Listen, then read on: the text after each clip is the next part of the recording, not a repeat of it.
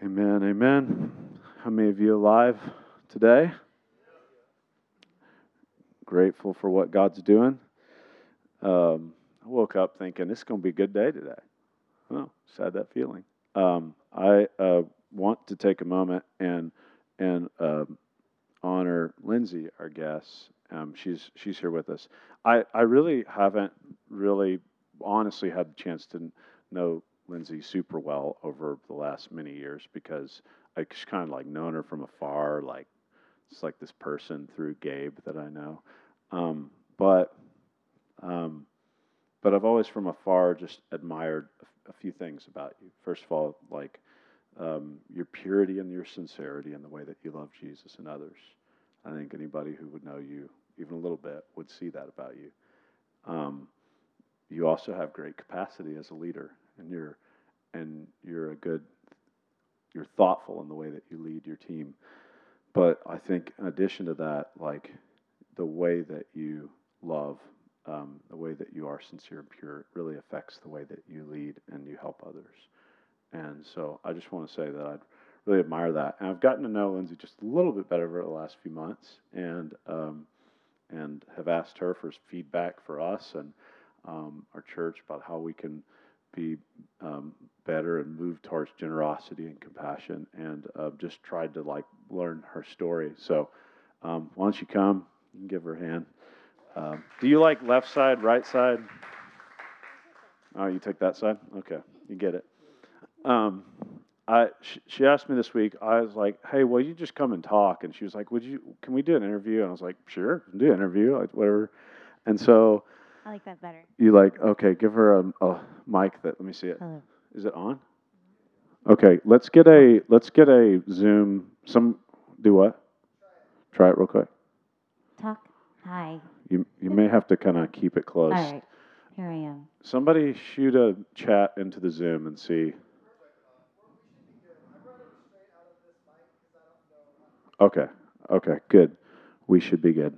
All right. Um, all right. Well, you're here with us this morning. This is awesome. We're going to do an interview. I just my thinking about an interview. The way that I like to do interviews, I was telling this with Lindsay this morning, is like just to give you context. Um, Lindsay works in human trafficking and leads an organization that does a various number of things that I can let her her address. And uh, we just really um, admire. And I got I actually got an opportunity a few months ago, you guys had had a little bit of a situation, and so got to come in and pray with the team, and um, I just I don't know. I think I just wept sitting in there thinking about all the things that their caseworkers, the people, are are walking through with others, and and so it just really put you and what you do on our radar. And so I'm just really thankful that you're here. But um, thanks for why not like like talk to us a little bit about what you do and what it yeah. means because I think it's kind of like an elusive. I don't know how many of you are f- somewhat familiar with somebody who does something in human trafficking, or you've been familiar with the. I feel like it's something we all hear about, but it's sort of elusive what kind of work it you know it is. So talk to us a little bit about yeah. what Traffick911 does. Yeah. So I think a lot of people hear about the issue kind of more globally, and and it's a little bit harder to understand what's going on here, you know, in our own communities. And so, um, for the past 11 years, I've been a part of Traffick911, and what we do now is uh, we have a team who works with mostly teenage girls and a few boys, and uh, we work with law enforcement. And when law enforcement recovers a, a kiddo, one of our team responds um, within 60 minutes and gets to just be there um, with these kids and just begins to journey with them. And so uh, we just believe relationship is the intervention. And so, you know, for a while we, we operated a safe home and did residential. And I just got to learn a lot of what it was like just to be near to um, people who have different stories than me and um, and so that's what we get to do. So it looks a lot of different ways, but on any given day, we have about 180 youth that our team is serving, and they're out in the community with them. They're taking them to, to dinner or celebrating a milestone or um, handling a lot of crisis situations because these kids are just in crisis. Most of them um, aren't from these huge sex trafficking rings. Um, it's like local um, in motels, hotels, a lot of cases around here in the Mesquite Garland area that we work. And um, it's men purchasing sex from mostly teenage girls who may be kind of being controlled by um, what you might know of as a pimp or a trafficker. And so, you know, they've been usually have histories of just brokenness in their past. And what what I've learned over time is that most of them don't even really have um, much to say about like their trafficking incidents, even though that's like they've been raped, you know, hundreds of times, but they're more broken from their childhood. You know, what happened in their childhood and abuse and neglect that kind of got them there today. Um, and so it's just been eye opening. I think just just our team journeying with these kids and learning what success looks like and what it's not, and and that it's just messy. Um, and and we just get to be there and and show up and love on them, and uh, it's awesome. So, what's the biggest misconception that you think that people have who are on the exterior like us? Gosh, there's so many. Just I shoot, mean, shoot a couple. uh, Choice. Choice is a big misconception. Um, just that everyone just believes that they've chosen this life, you know, and uh, and when you get near to them and understand their story, um, they've been lured into something, you know. And I would say another one is just that um, that there's this this line journey to healing, and it's just super super messy and super long term. I was I was interviewing some uh, survivors on a panel this week on a conference, and this woman was, gosh, she's in her 50s, I think, and so she's been out of out of her trafficking situation for like 25 years. Hi, Randy.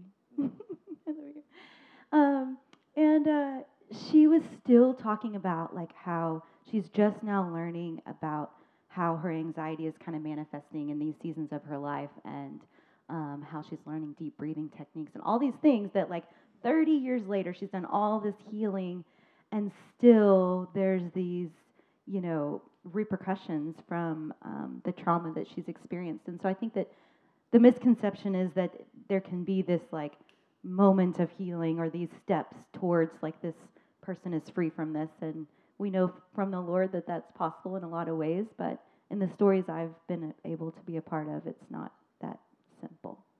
Yeah, because all of our stories are really just straight paths. yeah yeah. Um, yeah. So, so tell me a little bit, in, in queuing off of that, talk to me a bit, a little bit about your own journey and like growing up in church. You grew up in a similar kind of church I, I grew up into. There might have been some flags, mm-hmm you know, maybe some dancing some long dancing, long, long Mhm. services. Mhm. Talk to me about childhood. Talk to me about Yeah. like how you how you got here. You know, it's like that's was a really broad question. I'm sorry. no yeah i got you Just just jump in anywhere you Yep, want. yep, I'll. I'll interrupt you either no way. i i always say like i'm like the i don't know what number draft i'm on or page in my story but i'm like version number 648 of lindsay speed you know that's where i'm at right now um, and just learning about my childhood and who i was throughout my life now doing a lot of healing to see like oh i see what you did there god you know and and seeing that um, yeah he's just been good but childhood grew up in the church um, Did you feel quite called to ministry early? you know, I I want to say yes, but I always, I think I've told you this before. I always really thought I was going to be a pastor's wife. Like that's just what I I knew. Like I I wanted to be a part of ministry. I thought I was going to be a pastor's wife. Um, and I'm single, so that definitely hasn't happened. What did what did pastor's wife mean back then? I think it meant ministry to the people. Like I think it it meant like supporting ministry. I think is what maybe I could say. But I really never had like a, a an idea of where my journey would go. And I truly, I mean, I have journals about this. I truly thought it was because I was going to marry into a ministry. And so I truly thought it was kind of the Lord just like opening my heart, like wherever you go, you're going to help someone in ministry. And uh, so I felt like He never gave me a direction. And so, uh, or in our early years, um, I we grew up like our home. Um, you know, was, there was just a lot of turmoil, and I'm the middle child.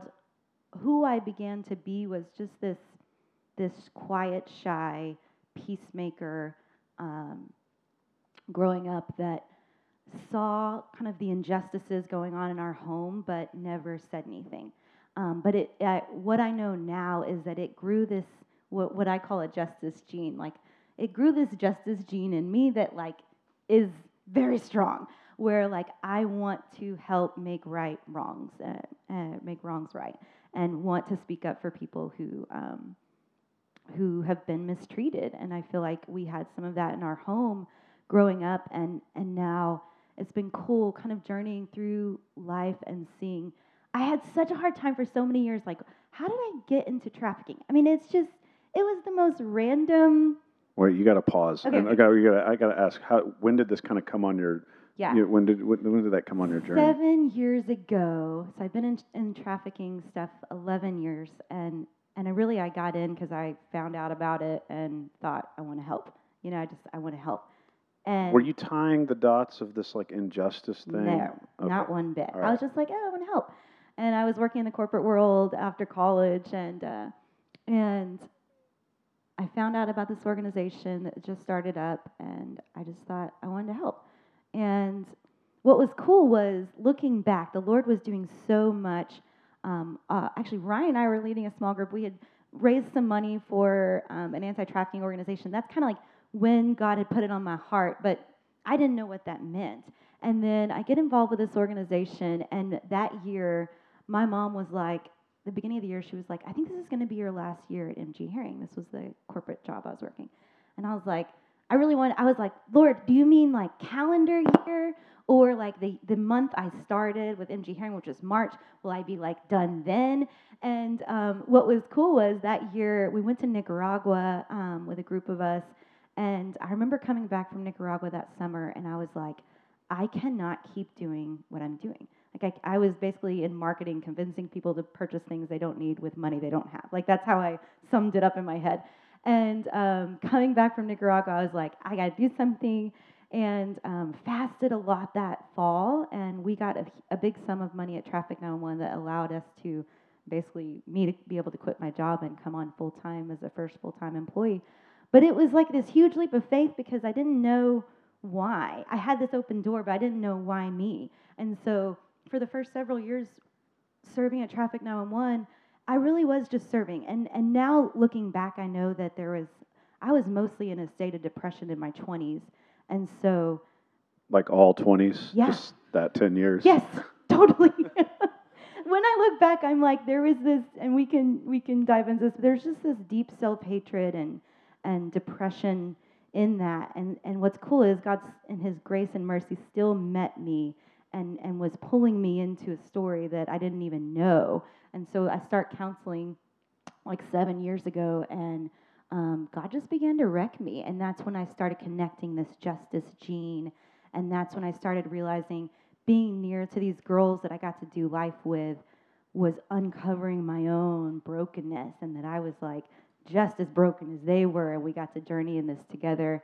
And so it's just been this beautiful thing of seeing the Lord write these pages of my story to make more sense, you know what I mean, than than what I would have thought. And it's never it's never what you think it is, but then you look at it and you look back at the pages and you're like, man, that's so cool, God, that that you created this gene in me and you used what was so ugly about my childhood and even growing up to to be able to use that today.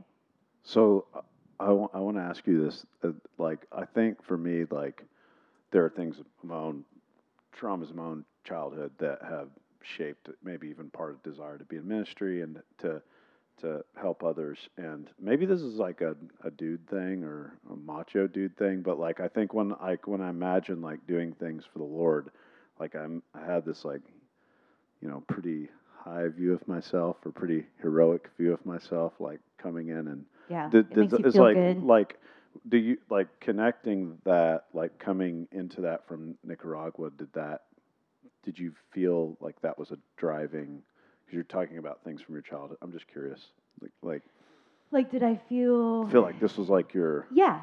Oh, totally. I think that the first several years, um, even getting into the anti-trafficking field, I think that I was the helper. You know, and I'm an Enneagram two. I mean, I am like a galactic helper. I live to help, um, and and I think that that's luckily the Lord in His grace and mercy changed all of that. But I think going into it, it was like I want to help people, and I see I saw we saw brokenness in Nicaragua. I I'm learning, you know, in those early years, the brokenness in our own communities, and I was like, I I am the Enneagram two. I can help these people. Um, but over the years, the Lord's like, no, they've actually helped you more than you've helped them. So, But it takes a little while to notice that. So, like, would you say that people, when they get into working with you, are feel that way? Like they they start from a place of here's here's the awesome thing I'm going to do, and it's kind of peels them as they go. yeah, yeah. I mean, I feel I feel like there's there's people who want to help because they want to help, and there's people who um, also and um, it's not either or, it's and, but have a story and they want to they want to kind of bring redemption to that that story in their own Hmm. life. And what I, I think is cool though is that the Lord in his love takes that, like he sees what it is and he Mm. cultivates that in a space.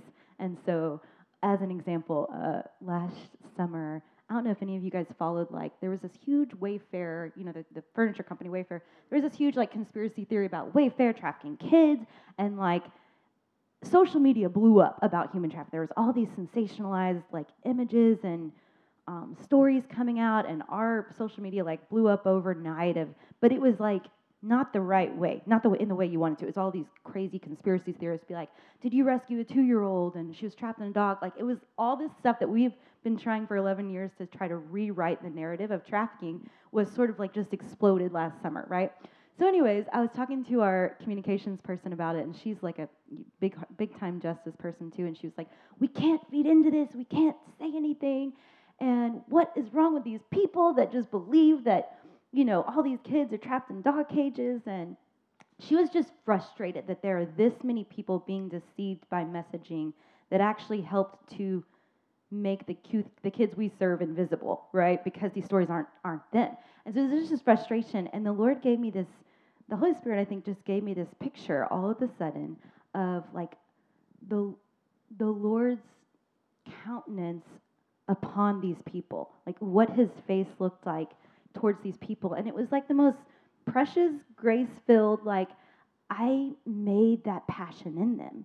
It's just, you know, misguided right now. And it's your it's your calling, like your mantle is to help guide that passion. And so it's just this cool idea of like he he created these giftings in people and even if we want to just help because we think we're the mighty savior, the white savior, um, he takes that and in his grace he molds it and you get closer to people with, that are broken and he just he turns it into something beautiful you know So there's this. I love that. There's this this word that you use that I really appre- I, I use. I appreciate is the word proximity, and that being really important. Can like talk talk to me like what it looks like, and to be pro you know proximus in in compassion and generosity. yeah i get weepy um, i don't know um, there's just ah, there's so much i could say there's so much about being near to a suffering savior when you're near to suffering you know? And so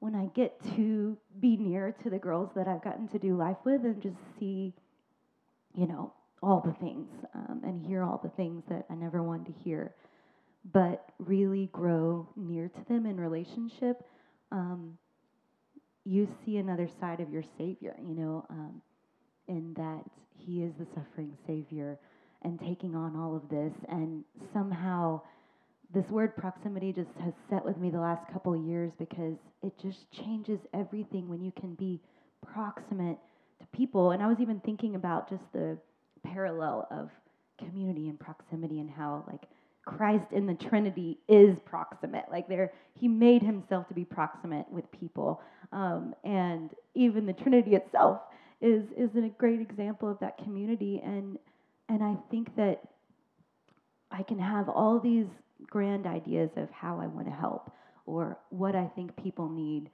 to um, have healing and freedom. But until, you know, I'm just sitting with them in the hospital room for eight hours waiting on a sexual assault exam and um, just getting to go to a home of these these families trying to get on their feet to survive and I get why the mom doesn't have time for to watch her daughter and she keeps running away and getting back into trafficking. Like everything just you have so much more grace and compassion for people.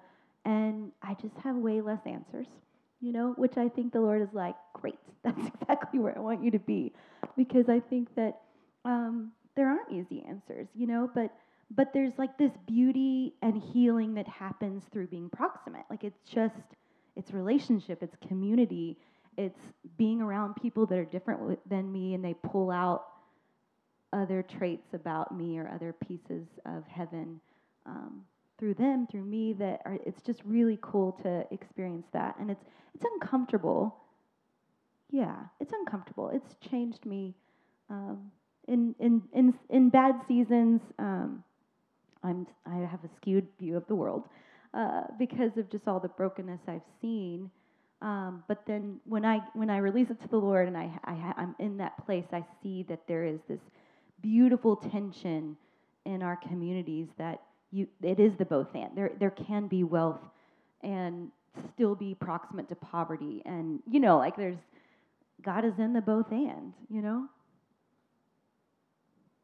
Um, I, think one of the other things that you've, you've shared too, and you just, you kind of alluded to it earlier, is there's not this, this like line, like, like, can you talk to me about like how, like, moving in compassion and generosity and working with the girls that you work with, how like maybe there's stories or examples of how like sometimes there is significant change and sometimes like with all things like you may linger years and put a lot of energy and effort into situations that that end back with square square zero. I don't i don't know. Yeah yeah.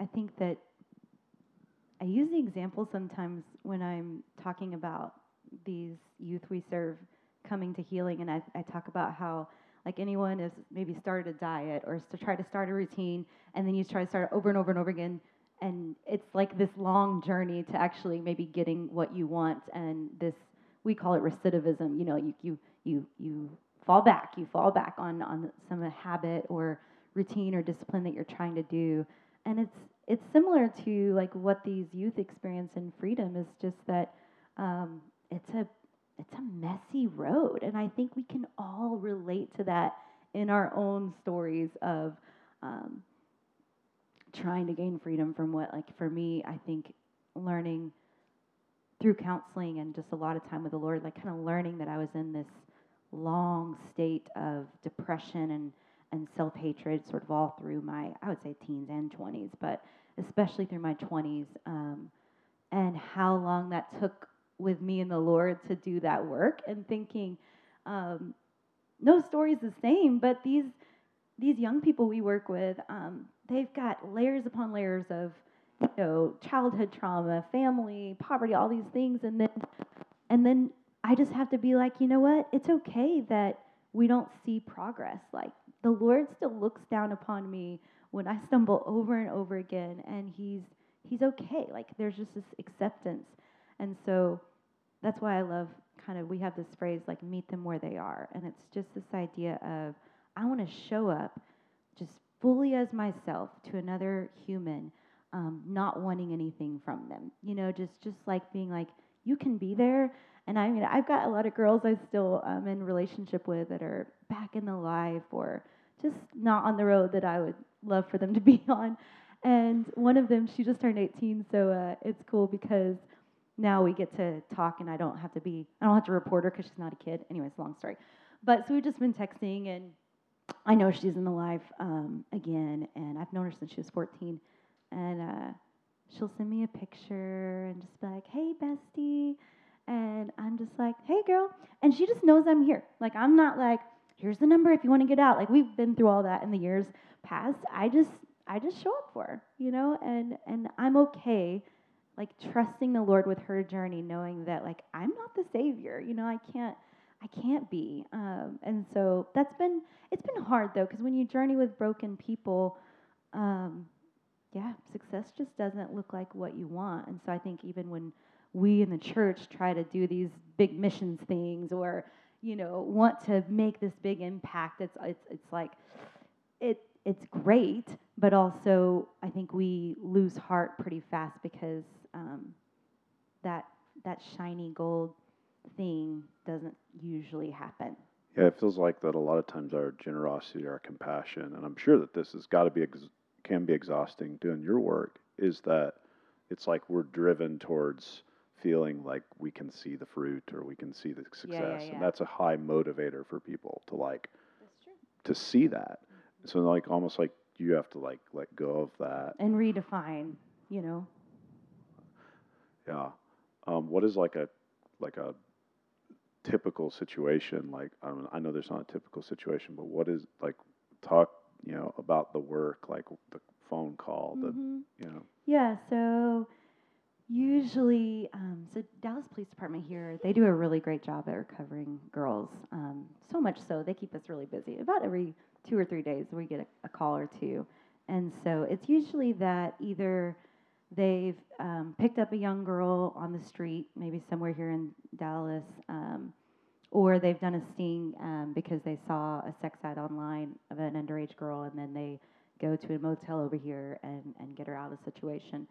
So then we get the call. Um, one of our advocates goes down to um, the Child Advocacy Center where they're going to interview the girl, um, try to get the information from her to arrest a perpetrator um, or to have evidence to be able to prosecute the trafficker. And so our team, our advocate gets to go in and usually bring food, and we got that backpack full of fun things, and we're just like, hey, I'm here. Um, I don't want anything from you. I'm just here to be with you. Um, brought you some stuff, so we just we get to start like that, and then um, depending on where they go after, which they might go to juvenile detention, unfortunately, or they might go back home. Um, we get to just follow up with them in those days to come and try to make a plan. Um, if they don't run, uh, they might run back that next day.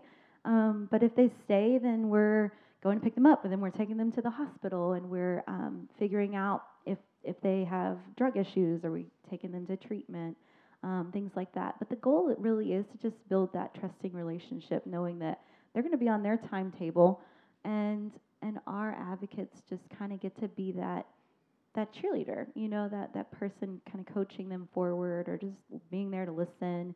A lot of them aren't ready for counseling or anything like that yet, and so uh, one of my one of the, a, a mentor I have, she's amazing. She's a therapist, and she says uh, she she works with these girls all the time, and people are always trying to like get out their story because you need them to tell their story for the investigation or whatever. And um, you know, you got a 15 year old who has been in trauma probably most of her life, and then you're trying to get them to like divulge all this information. And this therapist said one time, she said, they don't have, she doesn't have the capacity to manage her story.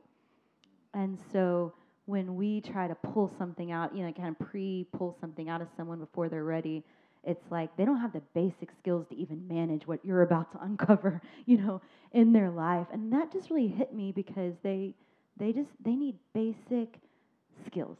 Like let's talk about how your feet feel on the ground and how you can breathe and what your breathing feels like. It's just like basic kind of grounding techniques so that once their story does come out, they have the capacity and some tools to like manage the trauma that's about to unfold. Does that make sense? So this is like the the work that you do.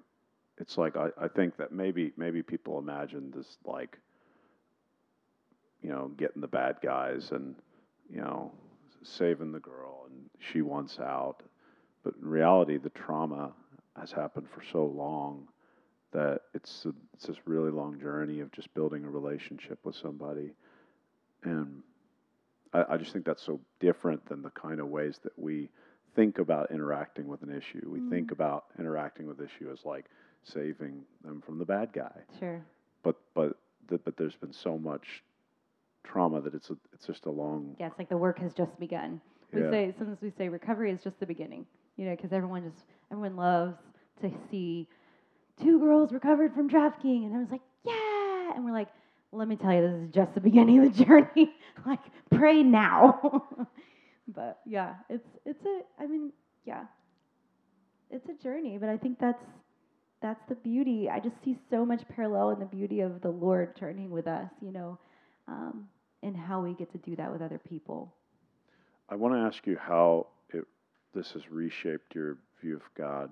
'cause I'm sure I'm sure there's something to that. But would you would you also uh, like I so I got I got connected with Traffick911 a little more the few months ago. They were going through a situation. I'm not speaking specifically to the situation, No, but would you but would you maybe just talk about like because what you're describing is if you're a caseworker, you can imagine like you go through all these situations and you have to deal with recidiv- you know, people constantly going back to the life. And mm-hmm. can you talk to me about like the the trauma of actually doing doing the work of generosity, doing the work of compassion, and how God like he makes you whole, but how you have to kind of I don't know, like it's not like you're whole immediately, like yeah. you're going through all this. Yeah.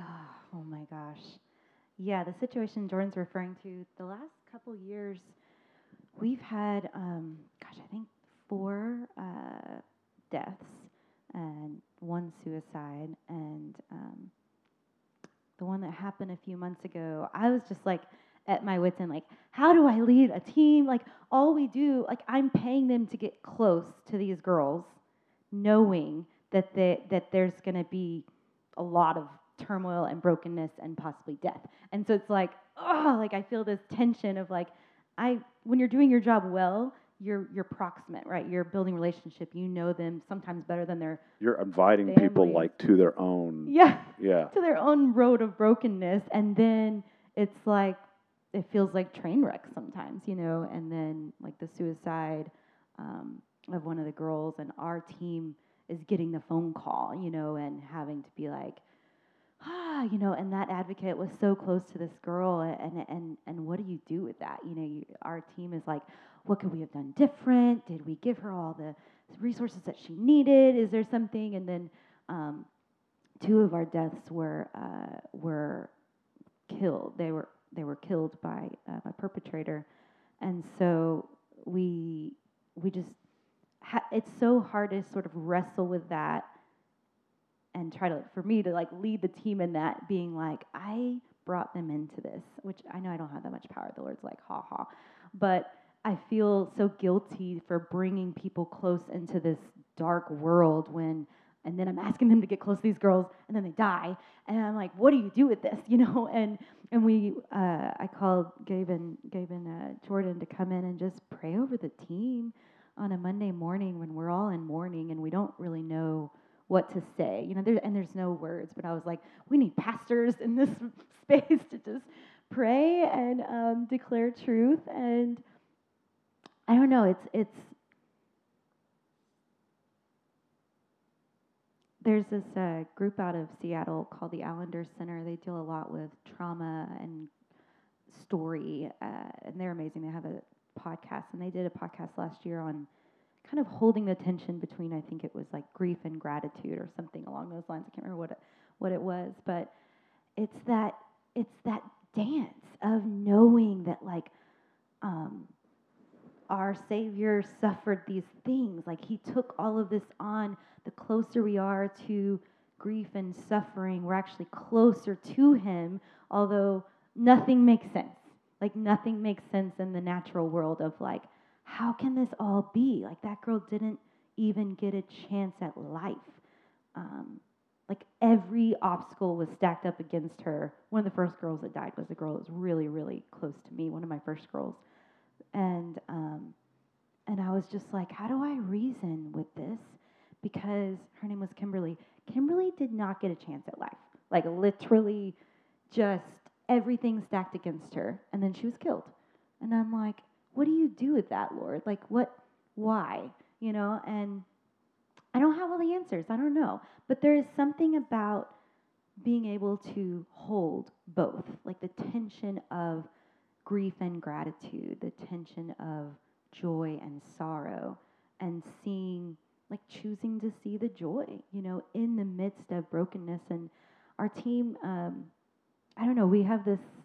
We have a, we have a really fun atmosphere at work. Like there's a lot of laughing and stuff that goes on. I think a lot of it's just coping with uh, the hard stuff that they do out in the field, and then we try to come in and sometimes just have fun because you got to laugh and you got to make you got to somehow make sense of this world but we we pray a lot man we pray a lot and for me that's helped me um, helped us really acknowledge that like lord you're sovereign you're good you you know like you know and and we don't have to know. We don't have to know the answer. We just have to sort of say yes and and keep moving forward. But prayer on our team has helped a lot, just kind of stay focused on the Lord and just declare his goodness, his promises. And then we have a practice of gratitude actually on Mondays with our team, and I just have this this feeling of like if we can start our week in gratitude, if we can write thank you notes to donors, write thank you notes to volunteers, send a thank you to the CPS worker that was working with that girl. If we can start our week like that, surely we can handle, you know, kind of what's to come. But the team we all go through we all are in counseling all the time just because there's a lot that needs to be processed to be able to stay you know in this work and so don't know if that answered that You kind of answered my next question a little, but I was going to ask you how you're living in grief and gratitude. You kind of mentioned a little bit about the gratitude. yeah yeah i don't hold. I'm just like, do you have like practice or like things that like allow you to do that? Yeah. I'm learning that I don't hold grief very well. I'm like a positive person. I see the world glass half full. I want to like paint everything I want to go over it real quick. Like, but things are good. You remember this? And so um, the Lord is teaching me how to hold sorrow and grief and really make space for it. Um, and counseling has helped a lot with that. We have um, rhythms of a lot of time off. So for me, what's helped me is that every quarter I've got a full seven, sometimes 10 days where I just fully unplug. And um, for me, what I've done is I journal. I journal a lot. I journal through my last usually three to four months.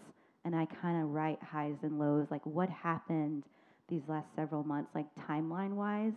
And then I sort of find themes, and it helps me sort of make sense of what's happened over the last, like I was just on vacation last month, and I hadn't done that for a whole six months. And so I journaled kind of timeline, seeing what all happened over the last seven months. And I was like, oh man, that was a hard year. You know, it's been a hard year. But then I saw these like huge joy dollops like throughout the timeline. And so I was like, it was really low lows and actually some really high highs at the same time.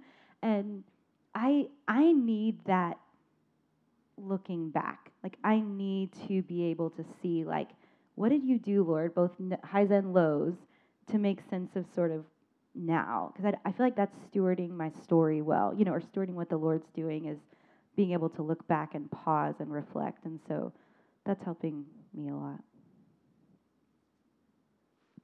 Oh. Um, so many questions I could ask you. How has this affected your view of God? I mostly have more questions for him. um,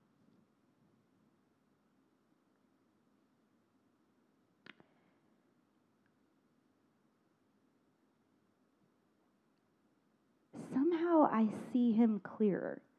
I have more questions, but I see him clearer. Maybe because all these things that I've experienced and witnessed has had me just wrestling with him more. And so like it was like a couple years ago I he gave me this gift of like having these um, images. I see his face. Like I see his countenance somehow in situations. And so even on for myself, but I'll see like how what his actual facial expression looks like in a situation. And it's like changed me. I mean, I remember kind of really definitively one day when it happened, maybe, gosh, it's probably been over a year ago now. I was doing an annual review for one of the staff, and I, her, she and I were sitting across from each other, and we were going through her employee performance review. And she was just so down on herself. Like, she rated herself so poorly and all these things. And I, all of a sudden, like, the Lord showed me a picture of his face towards her. And I, like, got tears. Like, tears just started running down my eyes. And I'm like, Rachel, like, do you know how the Lord is seeing you right now? And so I don't know. I have more questions for him, but I'm more certain than ever that, like, he's the only thing. He's literally the only thing I have. Like, I can't, I don't know anything else. I don't know, nothing else makes sense, but I see him, I experience him um, being near to people, being able to lead people through this. Like, I just, I know him, you know, and I see his face, and that's just okay for me, you know? So, why would you encourage somebody to go down the path of radical generosity if it's and compassion if it's if it's as painful as it is? Yeah, yeah. Tell them, tell us why we should go down that path.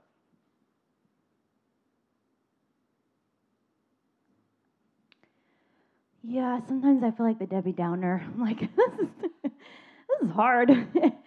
um, but it's it, there's so much beauty. Like there's just nothing like being near to our community as a whole. You know that I'm not in my own bubble. Like the more I get out and experience, like have dinner with my friend named Chocolate, who runs a, this small nonprofit in Bonton Farms, and she's she is rough around the edges, and we would never be friends. You know what I mean? Like in the normal sense of things, we would never be friends. But I am friends with Chocolate, and we text, and and she makes me better. And when I'm near to the girls we get to serve, I am so I I'm full with so much gratitude that I've that the Lord has had grace on my life, you know, and that I haven't my story is different than theirs, but I just I see I don't know, I feel like I see more of the facets of who Jesus is. And so I can choose to live in this lane, you know, this bubble of my world, and I'm really only going to see probably one facet of Christ and his kingdom. Or I can choose to live, you know, with a little bit more grit and ugly and mess and different um, and see so many other facets of who Jesus is because you get to see him in all of these different people. And I love that. Like I think that's worth it. And it's what it's what Jesus did, you know, and and I want to be more like him. And so it's everything out of my comfort zone. But I'm learning like the more I step out of my comfort zone, like it's actually way more fun. And he, you know, like there's nothing like his journey. And so, yeah. So there's more beauty, even though there's more more suffering. Yeah. Yeah. It's worth it. And I don't want to say always, I'm always careful with this because I don't want it. To, I think we talked about this when we were, I was here the other day.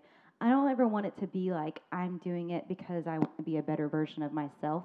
But a great byproduct is I'm a much better version version of myself, and that's like talk about free people, free people at work, and it's this idea of it's just this conviction that I've learned that if I choose to be on my own journey of freedom, then I can journey with others towards freedom. Like I don't get there and then help others. I, I'm like, I'm super messed up, but I'm with you in this, and we're going to journey together, you know? And so it's just this idea that um, I'm becoming more whole when I'm around others choosing to become more whole, and I'm helping them as they're helping me. And it's this beautiful, you know, synergy. And that's another, like, beautiful byproduct of, um, of it really does form you um, into a better version of yourself, and I'm grateful for that. This might be an unfair question to ask you, but I, um, I think one of the things that happens when you listen to somebody like you doing work like you did or something similar is we all feel like, well, what in the world are we doing with any part of our lives? Like, I'm just saying it's an it's a response that that that we have, and so how would you encourage people like uh, the the thought that was coming to my mind is Mother Teresa saying like you I don't exactly how remember how she said it. She said it in the documentary we watched earlier this year. It's something like, you know, you can't serve the way I can serve. Essentially, like how would you encourage people that that the path of compassion is still beautiful and life changing, and transformative if I don't get to work full time in in human trafficking. Sure, sure. I mean, that might be an unfair. No, I mean, what the Holy Spirit just brings something to mind. Um, uh, Carly and I have talked about this phrase a lot, like "see the gold," and like I think it's about story. And there's like gold, there's kingdom in every person you meet, and so yeah, my lane right now is trafficking. I don't know if it'll be forever, but I pray that I choose to be near others and see their story. And because there is I'm, i've learned that there's trauma in everyone. There's there's stories of um, resilience and brokenness um, even in your next door neighbor you know and um, the other mom at the school or like all these opportunities to see story and see the gold in someone else and um, and so i think it looks different but i think that's that's that's doing it that's being proximate because if I, I can if i can learn your story i'm proximate with you you know and um, we can do that in whatever vein that we have um, you know So would you say like learning the story, being proximate? That's like if you wanted to boil down like the fundamentals of being hospitality. I mean, is there something addition to that? Like that's I keep hearing you say like learning the story. Mm-hmm. i don't know it's I'm not not just saying about it's the not story just not yeah saying it's that. I'm just No, yeah, it's not just about the story, but I guess that's where that's where we all meet. Like, you know, like I I see myself in a small glimmer of someone else's story when I hear it. And there's this communion, you know, that goes on when you can learn that and then God does what he does. I know it's not just about the story because I know people well, I struggle with a long time and be like, I don't have a story. I that's like an have- access point. Yeah, yeah. But then what is it? Is that what you're saying? No, I was just I was just I was just you were just talking a lot about that. So I was yeah, just yeah, asking. yeah. No, I think I'm fascinated with story. I think Jesus is too. We talk about uh, like I feel like I'm I'm the I'm the hopefully the best version of myself so far, but I'm on this version. I'm sure the Lord's got me on this version, you know, in a, in a year or two, and um and I love learning that like from other people, um, kind of what they've been through and what what resiliency looks like and how the Lord's used that or will use it. Um, I think there's something about reflection. I guess, yeah, I'm just processing this as I'm sitting here, but there's something about reflecting back that's really powerful. And so, even in being proximate with people, and that naturally comes out, I mean, story just naturally comes out of people. There's something beautiful about that, that God starts to show you gratitude or show you, I don't know, pieces of how I call them God dollops or nuggets just how he's been faithful. And so, yeah. And it feels like like a lot of times we we step into modes of generosity or hospitality with people, but we go we go just up to the point of actually like getting to really get into the story Mm. because that's inconvenience. Like like once I have to like understand why you feel this way, or like that. I'm Yeah, like, you open up a whole can of worms. um, Yeah. but It's yeah, true. I I don't know. Um, There's w- something, though, about uh, the presence of that, holding space for someone to tell you about their past or about the present. Um, like, like Jesus did that with the woman at the well, even though he already knew it. You know, he held space for that. And there's like this beautiful, I don't know, something that happens when you hold space for people to share. You know, it's funny. I've read that John 4, like the woman at the well story, is one of my favorite. I feel like I've preached on it. It's like right up there, like John 15, John 4, way up there. But I haven't thought about what you just said, which is that Jesus knew the information. He even kind of shortcutted, told her a few things, but he still held the space for her to tell her story. Because it's, I mean, it's like almost like there's something in somebody else. It's not just about us knowing, but about them participating and coming into the knowing with us. Anyway, I appreciate you bringing that. Uh, I was, I was also hoping that you would pray for us. We do share a same counselor too. That's pretty. Yeah. We know each other's therapists, which is crazy, but I didn't know.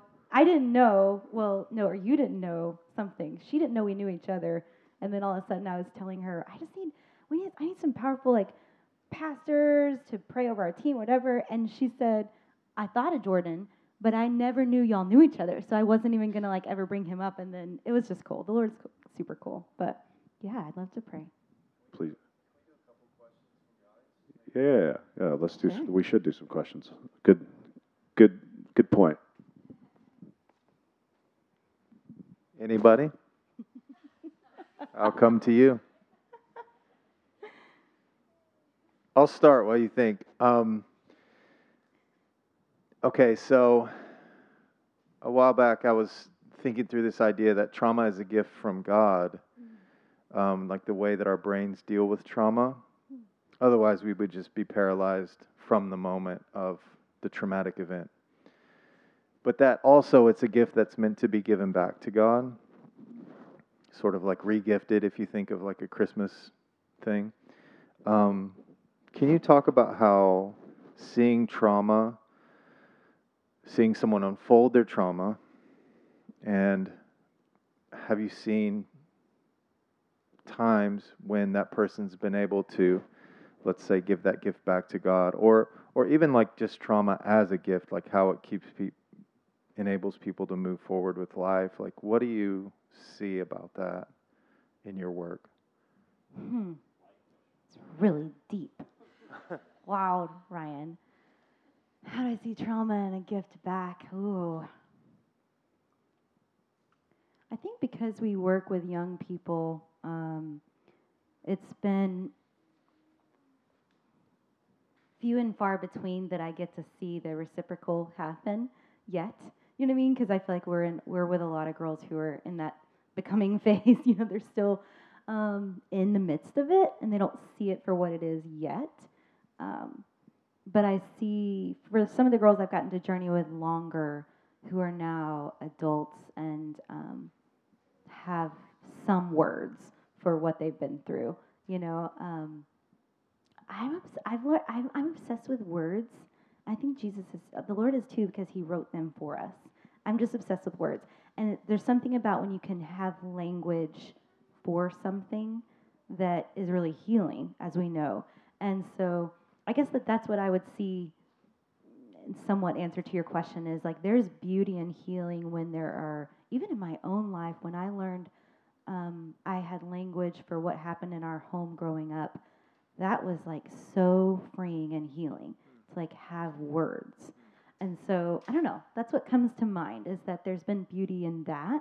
Um, I think that with maybe even some of our team, uh, our staff, who a a lot of them have their own stories, um, it's it's been beautiful, like cultivating that as a team and getting some of them even being able to see what happened in their own stories that led them to doing the work that they do today and how i mean even for my own life uh, i had this moment with my counselor a few years ago where uh, she was like i was i have this moment at, i call it the dinner table moment. I have this like memory seared in my mind um, when we were at the dinner table growing up and there was trauma happening. And um, and she said tell me about the eight year old lindsay that didn't experience that who would she be today? Or what would she have been like if she didn't experience that? And i just broke down because i was i was sad that i didn't get to be that girl. Like i didn't get to be the girl that didn't experience that. And then at the same time the lord was like but you wouldn't be here now. Like I, I don't think i would be doing what i was now. And it was like this gorgeous thing that the lord was like i work all things you know for good. So anyways. Wow. Anyone? Um, how do you help yourself emphasize the importance of the mundane work that you do? Because I feel like generosity often is very boring. Like you write emails during your work or like something, but it helps you get actually get the work done. But like, how do you help yourself remember that? That's a really good question.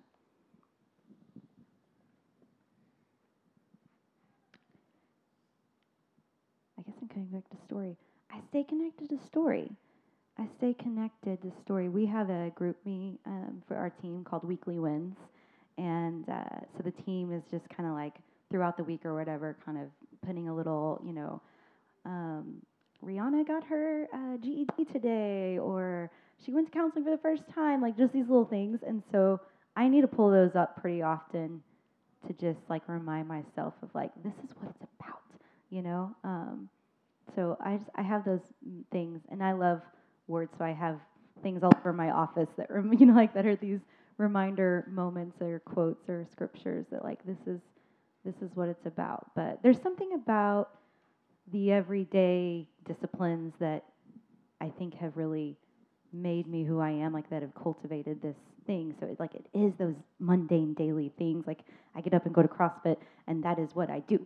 And there's no question, you know, like it's not fun, but like I do it every day, and it produces, you know, and yeah.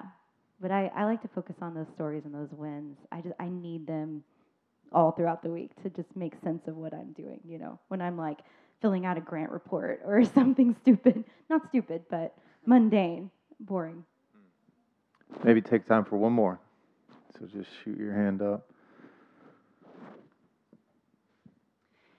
So from where I'm sitting, I feel really like, how do I help? Like I hear that you have your team and you guys are like right at the core of of touching the need. So paint a picture of connecting the dots for like is there is there gaps that we can fill and not feel so removed or just throw money at it like show me how other people can get involved. Obviously we can't maybe do what you're doing, but yeah. Yeah, yeah, yeah. I mean, I always say, you know, when you help a family in poverty, you're helping trafficking. When you uh, support the foster system, you're, you know, you're, uh, you're serving trafficking victims. Like, there's so many, I guess, intersectional issues in our communities that all, you know, go into this one sort of streamlined niche that I'm in trafficking. When really, like, all these kids have experienced all these things that need the community.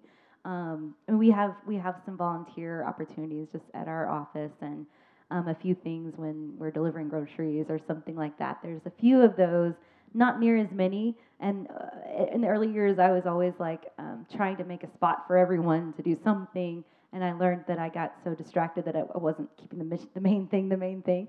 So now we're kind of unapologetically being like, we don't have a spot for everyone to do their God-given gift, but there's always something like like I can think of. I mean, gosh, there's dentists who have offered their pro bono services. There's um, a woman connected here somewhere. I think I can't remember in the Mesquite area who makes cookies. And she, um, we have these partner baskets that we put together for law enforcement and stuff like that. And her thing, her gift is like making these gorgeous cookies. And so she makes them for us. There's a, a, medical office up in Flower Mound, and this incredible doctor and his wife run this practice, and they've decided to, like, at once a sat once a month on a Saturday, they open up their entire clinic for our girls, and they give us pro bono medical services and and meds, and it's amazing. And so I think there's like kind of like what is your entry point, you know, based on your own um, kind of experience, and yeah, prayer. The prayer thing is legitimate. We talked about that briefly, but we need a lot of prayer. There's just so much warfare. Even just, I sent out a prayer test, text to our intercessors on Friday because like several people on our team had a really, really scary nightmares on the same night about work and girls, and we're like, okay, we gotta pray, you know, and it's it's real. There's just so much like unseen stuff going on in what we do, so I don't want to discount that. But there's also other anti-trafficking organizations around that have like uh, different outreaches and stuff that I'm happy to connect you all to. Uh, Carly works for A21 with Christine Caine, and I mean, there's some great things going on like that we're all connected to that play into the work, you know, in the same way. So, but I do think it's about like kind of what is what are the gifts that God's given me, and then how do I give those? You know?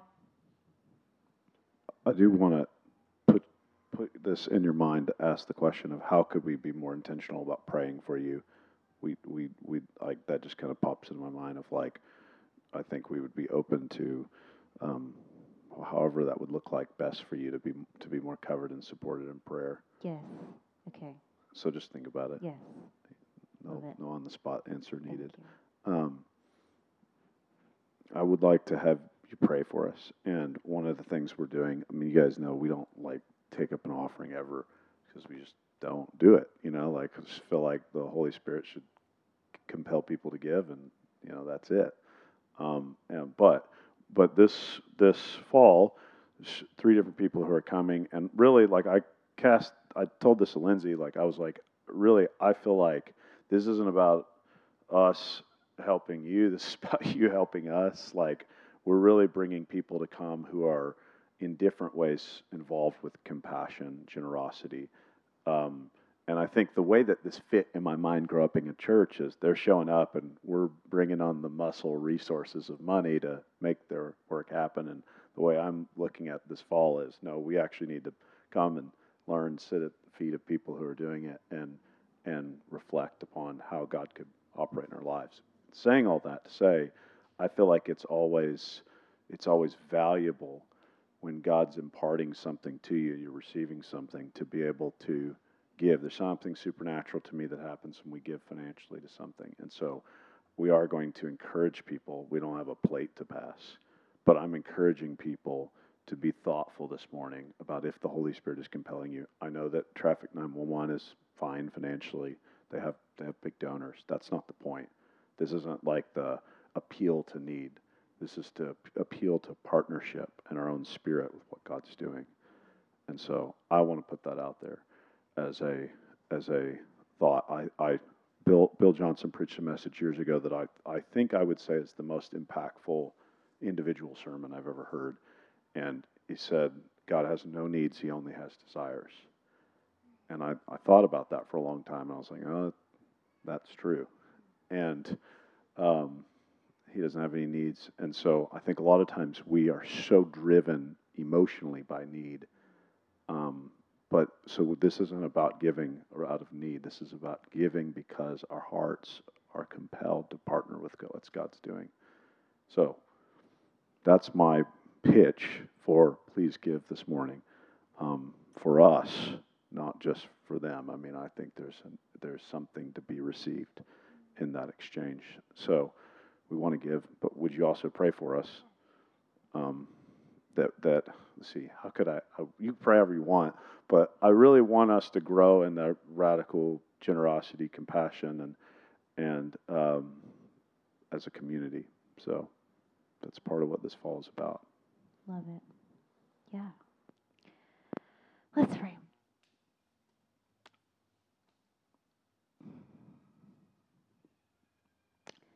Uh, Lord, we just love you.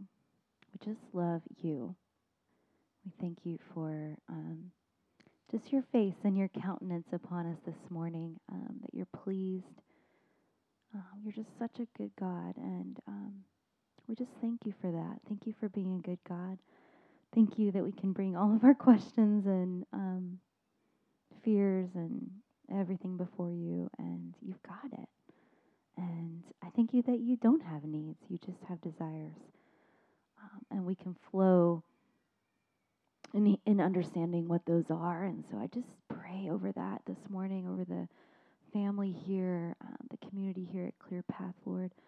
Um, I just pray that you would open their eyes to see um, in a new way, that there would be things that they see that maybe they pass every day that they never really realized it, and then all of a sudden you're making them aware. Um, so yeah, God, I just I just declare um, a cultivation of awareness in um, new realms this morning. Um, that that you are giving them eyes to see, because once you see, once you allow us to see, um, then we can we can act and we can be compassionate. But first, we got to see. Um, and so, Lord, I just pray for those lenses, whatever needs to be removed um, from the eyes or scales or anything, would just be removed today, and that they would uh, they would see your children, they would see your community the way that you see them, and they would see people the way that you see them, and um, that there would be uh, compassion that really is just this authentic expression of who you are um, in the flesh through them.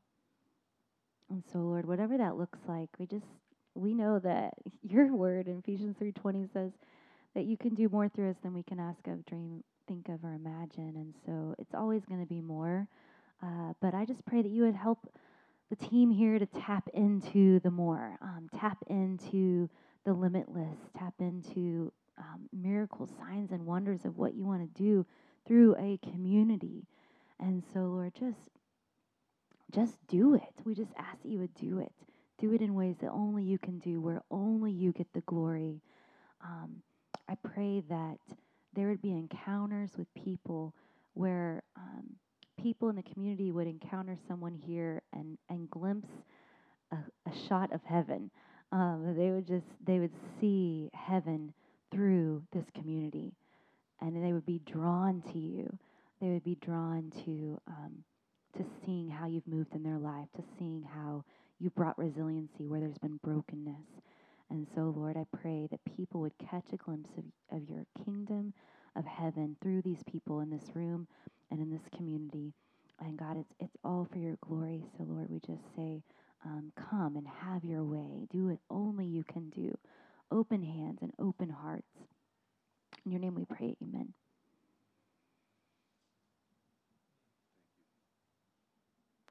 Thank you so much for coming. Such a blessing. Such a blessing. I know we all feel feel the same. We love you. Let's give Lindsay a hand. Um, I'm, I know it's late. I don't have a watch on. What time is it? Twelve thirty-seven. I'm sorry, guys. It's late, but we're going to finish with communion because we always do. And um, and so if I could have you, hope somebody help me grab this stuff. If I can have you grab, come to the table, grab the elements.